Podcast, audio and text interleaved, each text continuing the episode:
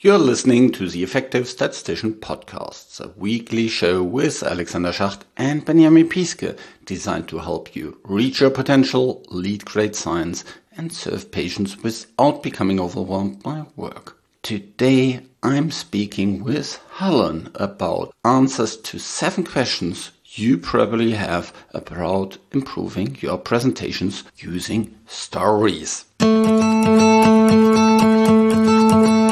Today I'm talking with Helen Packham. She is a really outstanding storyteller. She has been a TED speaker, she has organized TED events and has helped lots of lots of people turning their ideas into storytelling gold. So stay tuned for this really, really interesting discussion about storytelling with Helen. I'm producing this podcast in association with PSI, a community dedicated to leading and promoting the use of statistics within the healthcare industry for the benefit of patients. Join PSI today to further develop your statistical capabilities with access to the video on demand content library, free registration to all PSI webinars and much, much more. Visit the PSI homepage at psiweb.org to learn more about PSI activities PSI member today.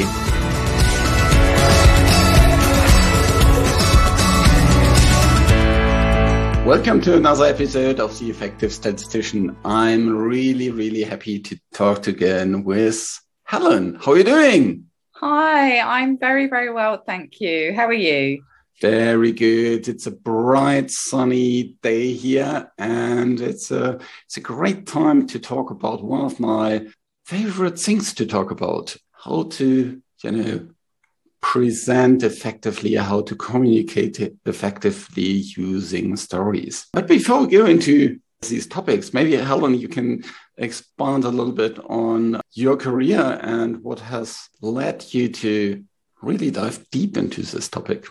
Yeah sure um, so I always wanted to be an actress as a child, and I had my sights set on theatre school and all of that sort of stuff. And I took a year out before going to university, and I got a job at Virgin Atlantic Airways. And there I saw a learning and development and coaching department. I'd never heard anything about it before. And Richard Branson was really championing that sort of approach at the time. And I fell in love with the thought of being able to help people. And what I realized is you could stand up in front of a group of people and kind of felt like acting. So mm-hmm. I decided to look, go into my career early on at the age of 19. So I, I got a job within learning and development and I started training and coaching call center staff.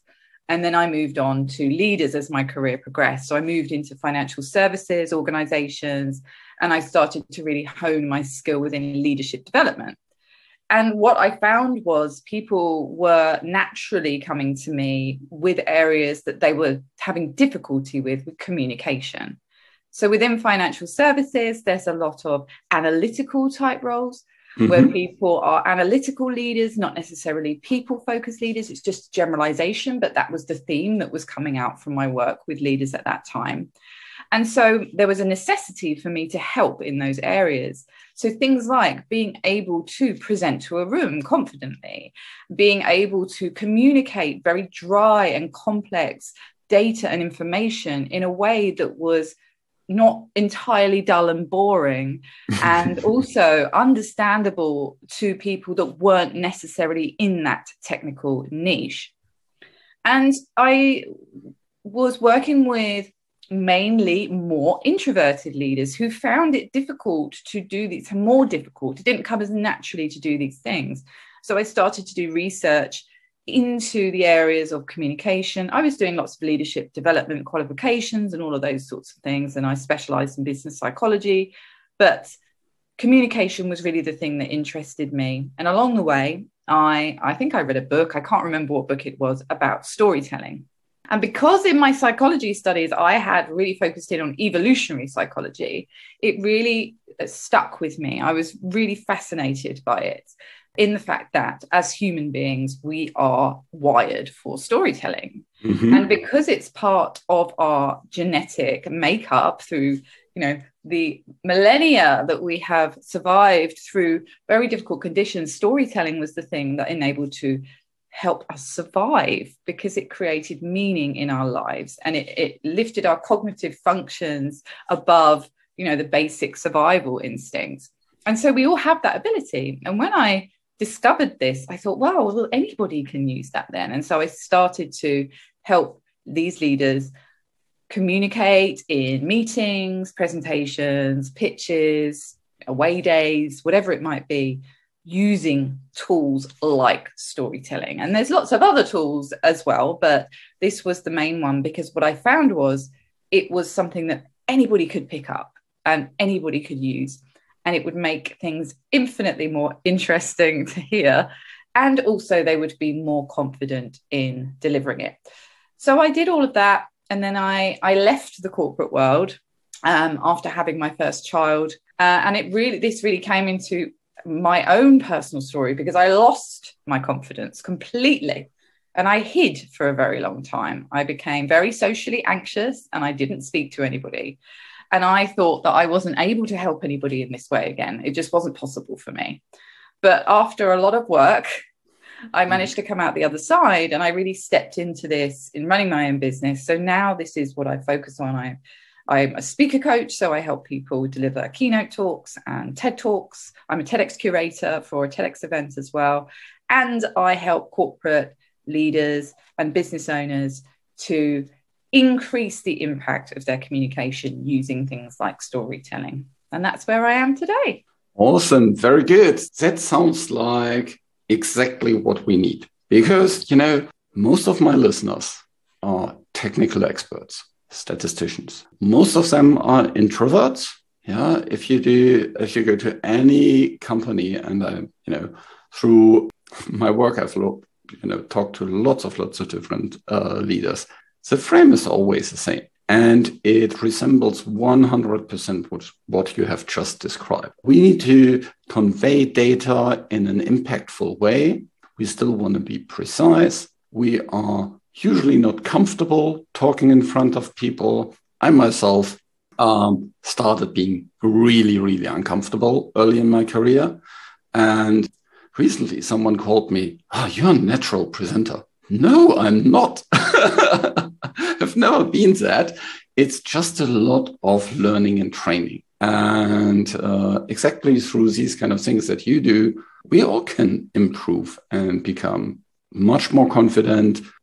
And it really kind of this dreading task of presenting can turn into fun over time. Yes, yeah. absolutely. It really can. Yeah. Awesome. So when when talking about stories, uh, let's dive into a you know seven questions about this and um, this uh, episode is based on a blog post that uh, helen wrote some time ago and let's go alongside these seven questions so first is do i also always have to share kind of my story? Like you did like i did now. That always feels a little bit odd. Is that is that necessary?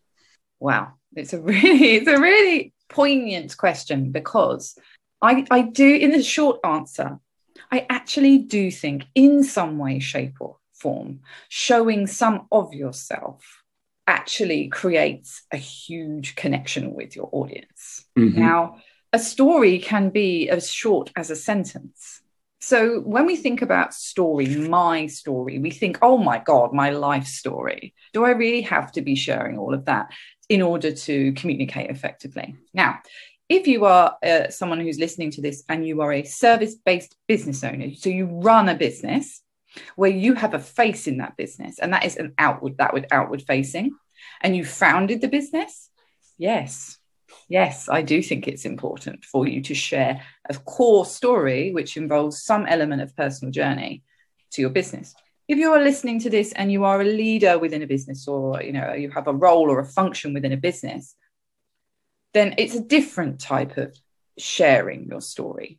Mm-hmm. I believe that connection, human connection, comes from being open and establishing common ground. And that's actually how we influence people. I mean, influencing is a big part of what I do. And how we influence people is by establishing common ground. And we establish common ground by showing some of ourselves. What, yeah. is, what is important to us? What motivates us? What challenges have we faced that we've overcome? What do we love? What are our hobbies? What are we most passionate about outside of work? I think these things are important to share. And you don't have to, if you're not someone, if you're very private and you keep your work very, your, your work and your social life and home life very separate, I completely understand that. You might be thinking, oh my God, you know, the thought of that just fills me with dread. It doesn't have to be a forced thing, it can be in moments. Communication happens all the time. It's not just in a presentation, it's in a discussion or a chat. And I have been working a lot with leaders over the pandemic and beyond. And I know it's harder now to have those types of conversations because we're not necessarily most most of the companies i'm working with are still in a hybrid. They're working from home most of the time and they are working in the office some of the time. So those moments are harder to have but you can still have them. So it's yep. just a case of thinking how open am i being with my colleagues with my stakeholders? And how important is that so I, I guess it's I haven't fully answered the question there, but it, it, depends on who you are in terms of what you're listening to. Uh, listening to yes. Yeah, and also it depends on what the privacy of this story is. Of course, yeah. you can share something about kind of your experience with your kids, which might be really private, or it could be some story from from your work life. Yes. Yeah? Yeah. I've, I've once found out when I was first time talking to a new colleague that we had a common connection on LinkedIn, uh, a former colleague from me, and she worked in a company that later got acquired by my company. And I said, hmm, that's interesting. I said, ah, I've worked with this awesome statistician in the past, and I see you also know her. And then she said, ah, yes, she was my study statistician. And we worked really closely together. And says that's funny. She was sitting in the office next to me for years yeah? And that established connection that yeah. established trust. Absolutely. That's a very good example of when you uh, establishing an early relationship with someone is common establishing common ground. Yeah. you know people just do it naturally but it's actually an influencing strategy and and as you say it creates trust. And stories create trust. And you're right you know it doesn't have to be all about your personal life but showing a certain vulnerability of being open. Now i i shared in the story i told you at the beginning me losing my confidence and becoming yep. socially anxious. Now i only shared that because it was relevant it yep. was relevant to the story. I didn't share it to get sympathy or I didn't share it just because. I shared it because it was relevant to the story. And I think that's another thing. When we tell stories in the workplace, what we're sharing, it has to have a point to it, it has to have a message and a purpose to it. And then it can actually feel more comfortable to share because you know why you're doing it. You're not just doing it for the sake of it. Yeah, it's the same for me. You know, when I said, when I started, I felt anxious that's because I know so many other people out there feel that way and they kind of believe it, it will always stay that well.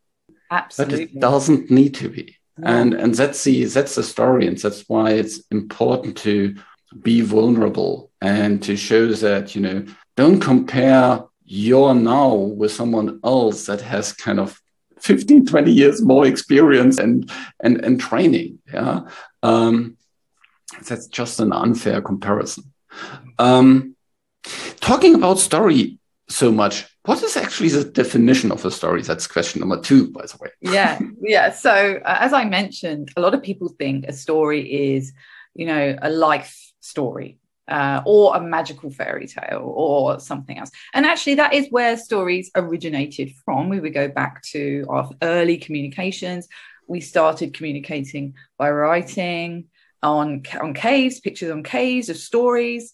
And then when we developed language, stories were helped us um, make meaning, you know, of, of spirits and legends and um, religion, the early forms of religion, to understand, try and understand what this was, this world we, we were living in, and the and the orange ball in the sky and the moon and all of those sorts of things. So a story actually is is is, some, a way of delivering a message. And it can be a very very short sentence. It could be a half an hour keynote talk it can be a quote, Yep. it can be an analogy or a metaphor. It can be a case study. So, giving an example, if you're, I don't know, if you've delivered a project and you want to deliver, give a case study, it could be a case study of what's happened, of what challenges you faced. It can also be a journey. This is where I started. This was the challenge that was put in our way. This is how we overcame it. And this is what we've learned. The hero Um, story. the hero story. the hero story, which is the most famous, most well used uh, storytelling structure, which is a very effective storytelling structure. It was the it was the structure I used for my te- my own TEDx talk, and blockbuster films use this this structure over and over and over again, and it's very effective to use in presentations and meetings.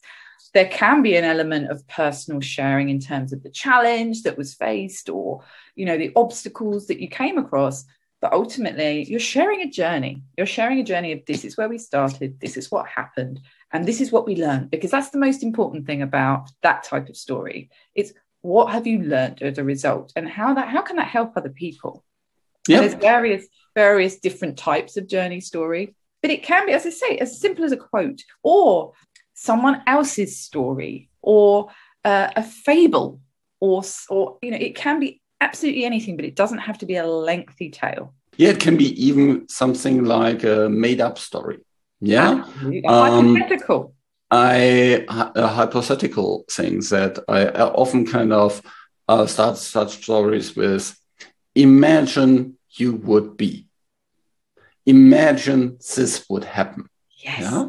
That's very And- powerful And then you draw a picture in the mind of the people that pulls them in, and you can add all kind of different emotions to it.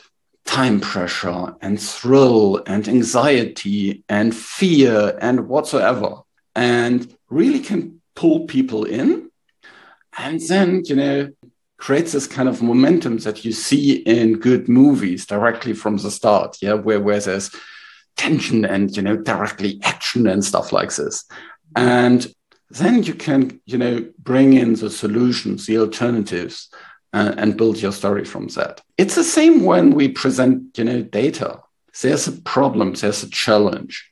There are obstacles uh, in terms of the FDA wanted this, or the uh, regulators needed that, or the there was this timeline pressure, or there was this quality pressure, or whatsoever. And then we evaluated these and these options. We tried to that, run into another roadblock here, and finally we came out this, and these are the results. That's the story. Yeah, and you can drive emotions through these kind of stories. You can, you can. And it's the way it's being told. Even then, the way that you were telling that story, then I was drawn in. I was Yep. listening, right? And the the story you mentioned before can be called future pacing or visioning, a visioning Mhm. type story. And that's very, very, very effective when you're trying to sell an idea or, or you're introducing a new change or there's, you know, something that is going to happen that's going to affect lots of people. And you're focusing on the outcome, you're focusing on the future and it's a positive vision Mm. and that's where you can really kick, as you say connect emotions into that and when people are connecting emotionally to something they're going to be more bought into it they're going to be engaged they're going to be listening and they're going to find their own meaning with it what's in it for me or how am i connected to this so great Yep. great examples yeah Yeah, it's and through emotions we remember and learn. we do That's our brain filter to understand what's important. Mm-hmm. Yeah. Everything that doesn't drive an emotion gets filtered out, is not stored. Yeah. Something that drives an emotion, that gets filters. There's this famous quote about people will rem- don't remember what uh, you said, but how you made them feel. yes I That is love that exactly the same. Yeah. Yeah, quote. And that quote in itself is a story Yep. because it leaves a mark, it, it leaves an impression, and it makes you think. You know Hemingway's shortest story? Baby shoes unused for sale. Really? Four words, complete story. Yeah. Baby shoes unused for sale. yeah. Hmm, interesting. That creates emotion. Yeah. Yes. And that's and that's that's a really great example of how just a few words can be incredibly powerful. Yeah. It, it's the words that you're using and how you're making someone feel by the use of those words. Yeah, completely agree. So a story is not necessarily about telling a tale. It can be real, it can be imagined. We also say that it can be kind of a you know an evolution, things like that. When I do I best bring in stories? Do I in, in a presentation, for example? Mm-hmm. Yeah. So if we're going to use the example that you have to deliver a presentation in a meeting or uh, virtually or face to face you know however however it's working for you. And that presentation has slides. And you're using the slides to drive how you're delivering that presentation. And those slides have maybe a lot of data on mm-hmm. yes let's just assume that there's going to be a lot of data. There's going to be a lot of information that needs to be shared. So what i would first of all do is take those slides and put them to one side yeah, very good. Now, bear with me on this. I know that some people find will find that difficult because the slides are their support uh, crutch. So the, the slides are being used to help them with their confidence in delivering the information. However, you can take the information on that slide, on those slides. You can send those slides, but you would send the slides after the presentation. Or you would completely strip back those slides and remove all of the things that aren't necessary and focus on visuals instead. So, this is point one visuals work incredibly well alongside data. Yeah. So Actually, they can replace data. They can replace data. They can replace data. And people can receive the data. They can receive the data and digest it in their own way after the meeting or even before the meeting if it's required. But they don't they don't have to see it on a slide in the meeting. So i ran some workshops during the pandemic to help people with just this very specific thing about how to deliver complex boring data dry messages in, in interesting ways. And one part of that workshop was how to anchor a message to a visual so, for example, one of the teams were having to introduce the pharmaceutical company having to introduce a new pharmaceutical product. And their original presentation was full of detail and timelines and data and statistic and all those sorts of things. And I encouraged them to look at this as a journey. And this was a future facing journey. Mm-hmm and create, and it was called future pacing, create a future pacing vision of this journey. Now, what was associated with that? What types of feelings? What did they want to connect people with? And one of the things that they wanted was a, a lion, a lion, because it, it, meant that the people who were delivering stuff were going to have to be brave mm. and all of this sort of thing. So they, they, they decided on what those images were. And then they plotted out a story in terms of this vision and why was it important? What was it about? How was it going to work? And were there any objections that, that people might give? And this is the mm. 4MAT method by the way which is bernice mccarthy's 4MAT method and i highly recommend people using it as a structure because it really helps answer questions. And then just tell it in the form of short stories. So you know this this is the vision and this is what it looks like why are we doing this? Well, this is why we're doing it. This is we're linking it into the bigger picture. Why is that important? How does that what does that mean for everybody here?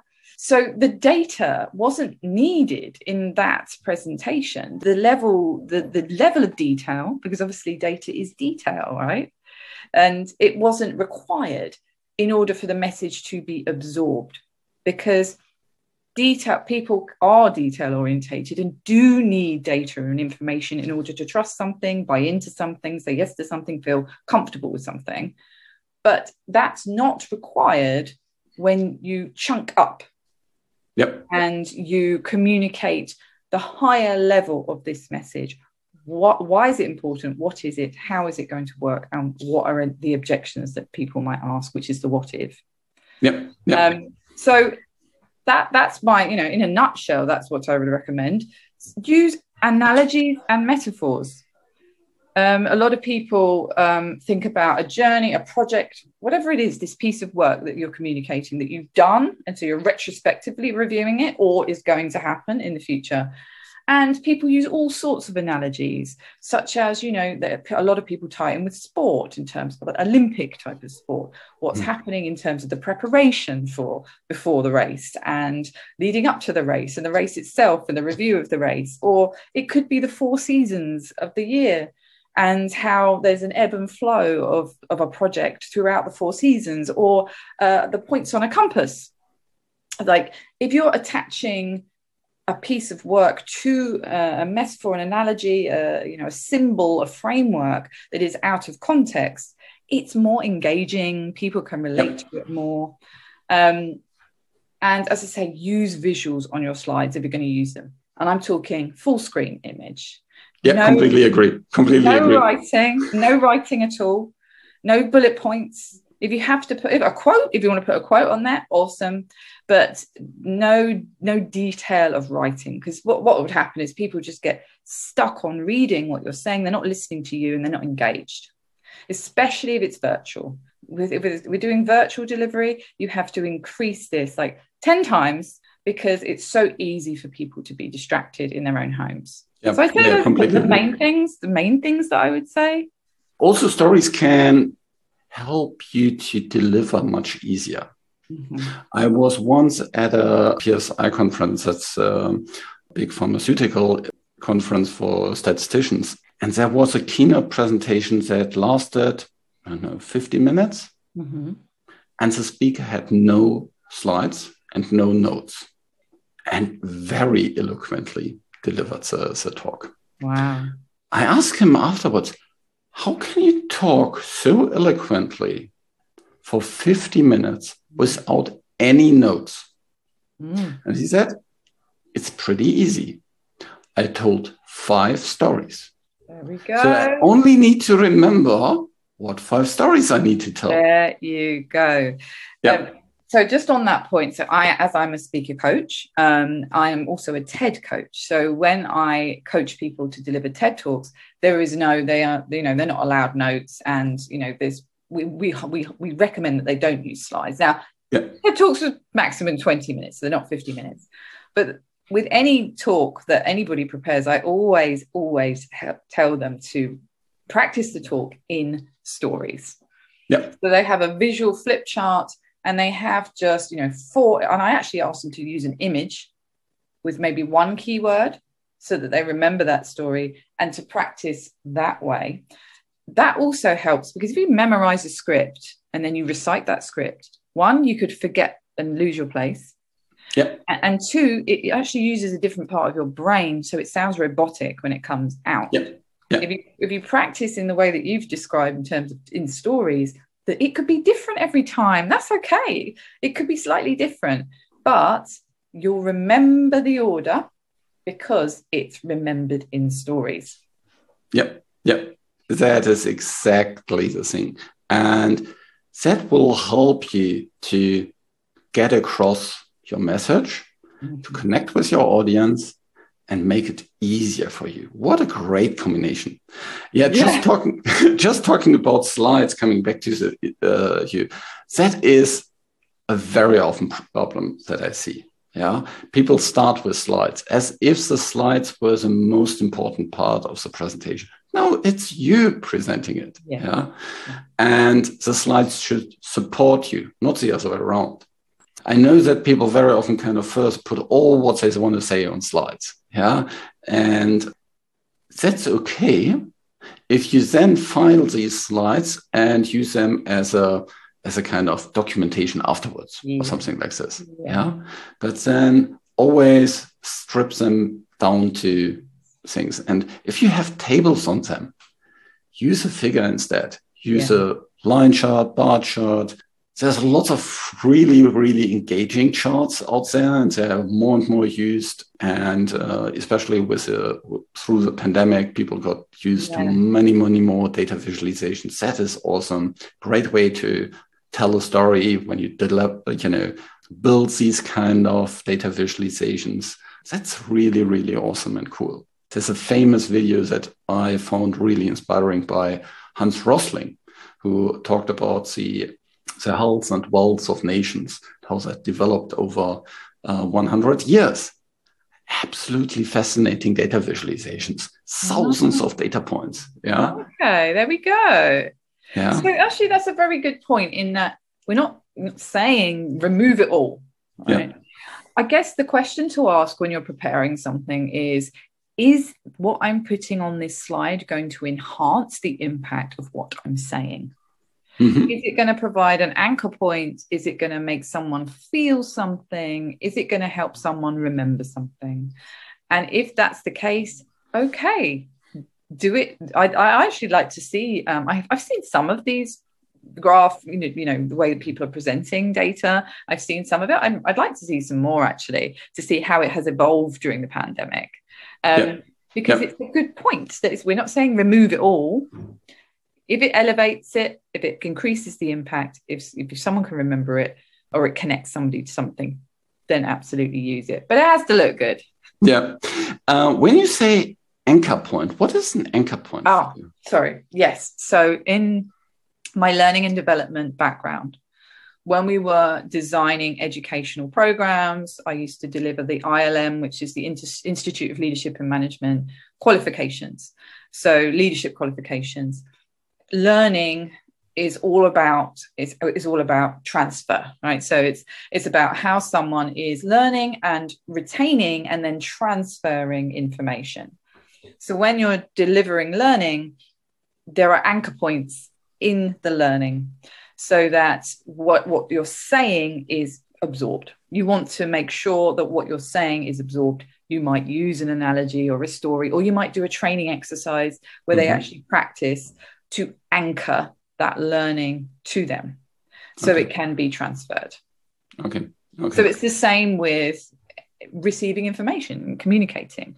It's about creating, you know, if you're delivering a presentation, you want people to take away four key points you would make sure that you're creating an anchor point around those four key points. You might tell a story around one, you might use an analogy or a metaphor around another, maybe a quote for another, and maybe it could be a small discussion if you're in a meeting for another, just as an example, to ensure that those four points are really being driven home.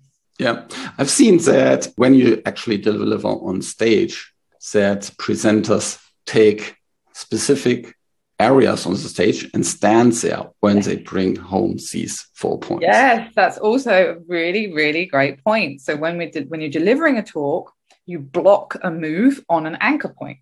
Yeah. So you would go to maybe the right hand side of the stage to deliver one particular point. You might be moving backwards. And I mean, with TED, you're only in a circle. So I, yeah. when I'm working with people with TED, it's like, okay, you might move to the front of the circle for this particular point and use your hands in this particular way, then you move to the back and then you move left or right. So, yes, absolutely, 100% that's what happens. Yeah. Now, that's all great. How does that have an impact on my career, career progression? My or, if I'm, you know, maybe uh, owning a small company or running a department, how does that help with, you know, with my company and my career? Well, if we look at the, the, the business owners first, so I, I, do work with in two quite different markets: the consumer market and the and the corporate market. And in, in the consumer market, if you're a business owner and you're showing up and you have to market and you have to generate leads and you have to do all those things, storytelling is incredibly powerful in order to do that because you can use it in your sales, you can use it in your marketing strategies, and if you're doing all of those things, it's also helping people to connect with you as a person if you're selling a service, if you're a coach or you're a consultant or, mm. or something like that, then it's you're using it to help to connect you. If you're within an organization, whether you are a function leader or you are an employee, whatever it might be, it is really powerful, but you have to tie it in with your own goals, right? Mm-hmm. So in order to be motivated to try it out. So let's say, you know, you you have career goals and you have career goals that are in more senior positions than you're in now. Mastering this skill, which you already have inside you because it's part of your DNA, so tapping into this skill is going to enable you to get visible in the right way. Completely so agree. Yeah. People are going to notice you because you are communicating really effectively and people notice those types of things. You may be spotted as talent if you are communicating and showing up in this way. And there's, you know, developing a leadership brand is like another topic, but it's part of that. It's about developing a brand for yourself and how what you want to be known for. And communicating in this way really gets you noticed. So that's one thing. You may be someone who is shy and unconfident in delivering these things. The thought of it makes you cringe, you can't stand it, you just want to get through it as quickly as possible. Well, it's going to be more enjoyable for you and the people receiving it if you do focus on this, if you do work on this, it's going to be more enjoyable. So, as you said at the beginning, you can turn something that feels cringy and difficult into something that's actually enjoyable. And we all want that, right? We all want to enjoy yeah. things at work more. So, that's another reason why. And I guess there's there's that sort of in between. If you're just someone who maybe you're happy in your role, you haven't got great ambitions, but you want to expand, you're getting a bit bored, maybe you're you're feeling a bit restless. This is a great skill to tap into because it can open so many doors, new net, network connections, um, opportunities that might come your way just by shifting how you communicate. And you'll find once you start doing this, there'll be loads of other ways and loads of other opportunities that you can utilize to actually do it. Even maybe delivering a, a talk, for example. Completely agree. I, I've used storytelling in multiple ways to help with career progression. When you provide a kind of example to your supervisor about something that went well, tell the story. Yeah? Perfect. If you write kind of a dossier for your next promotion. Tell stories. Absolutely. If you interview for a new job, tell stories. It's always the same thing. If you want to negotiate, if you want to get something, you need to tell a story. 100%. Absolutely. Yes.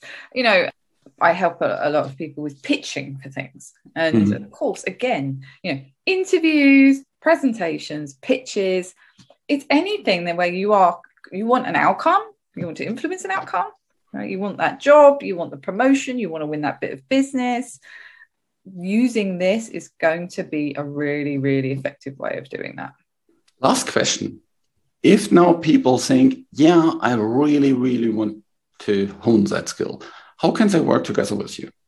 Well so it depending on who you are in terms of uh, whether you run your own business or whether you are within an organization um, i offer a number of different things. I do have self-study courses. So uh, for people who maybe run their own business i have things like uh, training virtual training pro courses and, and virtual speaking which which cover storytelling but I also offer one to one coaching and I deliver workshops on these sorts of things. So I can go into an organization and deliver a virtual impact workshop or a virtual storytelling or storytelling workshop. And I do this one to one as well. Awesome. That is really, really good. I have my own learn it yourself space course about presentation and data visualization. But of course, it comes at a very, very, yeah, it's just very, very different to one to one coaching and things like this. And I also don't do any kind of in person group coachings, these kind of things. So great to have you as, a, as an expert there uh, that people can talk to. And probably you learned a lot through this, through this discussion about what is storytelling? How can you use it? Does it need to be something that is really personal to you? And if so, what why are you doing it? What are different types of stories? When you can use them? And that's it. In the end, really drive your career success in a really big way. I learned that the hard way early in my career. And when I just thought about, well, the facts speak for themselves. No, they don't. and once I got that, there was a really notice- noticeable improvement in terms of speed of progression. Any final points you want to get home for the listener, Helen?